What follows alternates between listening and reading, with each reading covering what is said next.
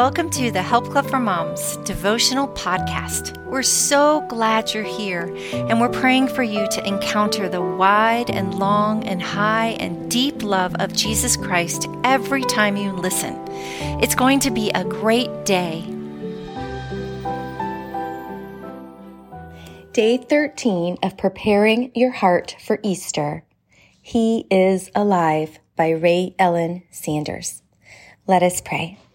Father, thank you for this time. Thank you for YouVersion's support of this Lenten preparing your heart for Easter study. I pray that as moms are digging into what happened the week of um, Easter and Passover, that Lord God, you would illuminate your truth to them and that Lord God, their heart would hunger for more of you, that you would meet them and that they would be able to shout victoriously this resurrection Sunday. In Jesus' name, Amen. I love that there are four different accounts of the resurrection story. This story is obviously worth telling more than once. These scriptures became extra precious to me while I was in college. While in a public speaking class, I had to write about and share an essay in front of the class about who I would want to meet if I can go back in time and why. I didn't have to think for too long. Of course, I thought of Jesus first, but then ended up choosing Mary Magdalene because of the great honor she had in being the first person to see Christ after his resurrection. I admire her immediate obedience to Christ's command to go and tell others. The Lord chose her over Peter or even his beloved John. I resonate with the fact that he chose a broken woman to spread the good news first. Maybe you can identify too. Mary had seven demons called out of her by Jesus. I find it extremely powerful to ponder that she, like us, had sinned. All sin is like a crimson stain to God. Yet the Lord forgave Mary Magdalene and set her free. He equally and readily forgives our sins when we ask Him. Like us, Mary had much for which to be forgiven. She devoted herself to the Lord in gratitude. She, like the other disciples, followed him wholeheartedly. I believe it is because of this devotion that God knew she would be effective in running to tell others of Christ's resurrection.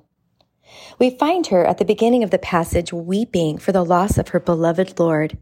She pleads with the man she thinks is the gardener when Jesus calls her by name. Then, finally, she recognizes him and cries out, Rabboni! Mary saw with new eyes her Savior, her Lord, her Rabboni. What astonishing news! He came back, just like he said he would. Death did not have power over him. He was alive and indeed the Son of God, and he called her by name. Sister, God loves us so much that he calls us each by name. He has saved us from our former way of living and calls us to follow him. Jesus died for us before we had our act together. While we were hopeless, he reached down and saved us not by any merit of our own, but by his great love for us. I hope you can feel that love extended to you right now. Is your heart swelling with adoration and awe like Mary's? Do you feel compelled to share the good news too? On that first day, the women saw angels guarding the tomb who told them not to be afraid. Then they saw Jesus who also told them not to be afraid. Can you imagine Mary's state of bewilderment, standing there, trembling and scared, but also full of joy at the same time? The burst of emotion, the revelation, the hope of seeing her Savior again. The joy these women experienced on that resurrection morning caused them to fall on their faces in worship, leaving all doubt and worry aside. These passionate women were the first commissioned to tell the gospel story. They ran in celebration away from the tomb with the greatest news ever to tell. What a glorious task to fulfill and one that we are asked to continue. Wow. Blessings and love, Rayellen Sanders and the Help Club for Moms team. Hey, Mom, have you heard about our new Mothering Kit subscription? We just launched it and we are so excited. We've been looking at all these moms who have been joining us, joining the subscription, and just seeing what it's all about. We've been working on this for so long and we've been so excited to put it into your hands. Over in our mothering kit, we have monthly help for your heart as a mom so that you can fill up, so that you can pour out. We have a whole mentoring platform over there so that we can help you to become the mom that you feel that you're called to be.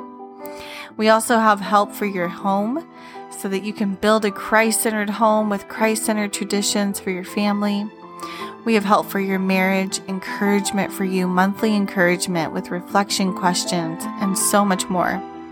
We have help for your kids. We want to help you in discipling your kids to know Jesus and to love him more and to walk with him all of their days. And we also have a whole worship set for you each month. Our entire subscription is themed and it's really beautiful because you're learning one theme throughout each month and it's going to thread through each part of our subscription. We also have one last thing we really want to tell you about is something in culture that we're tackling, something that's relevant to you and your mothering that you're facing and it's coming at you. And we talk through some of these cultural hot topics that we have to encounter as moms and know what to do and know how to guide our children. So we've added that in there too. And there's more. But if you wanted to just go to myhelpclubformoms.com, you can see what it's all about and sign up for your free 14 day trial. And we hope to see you there. Have a great day.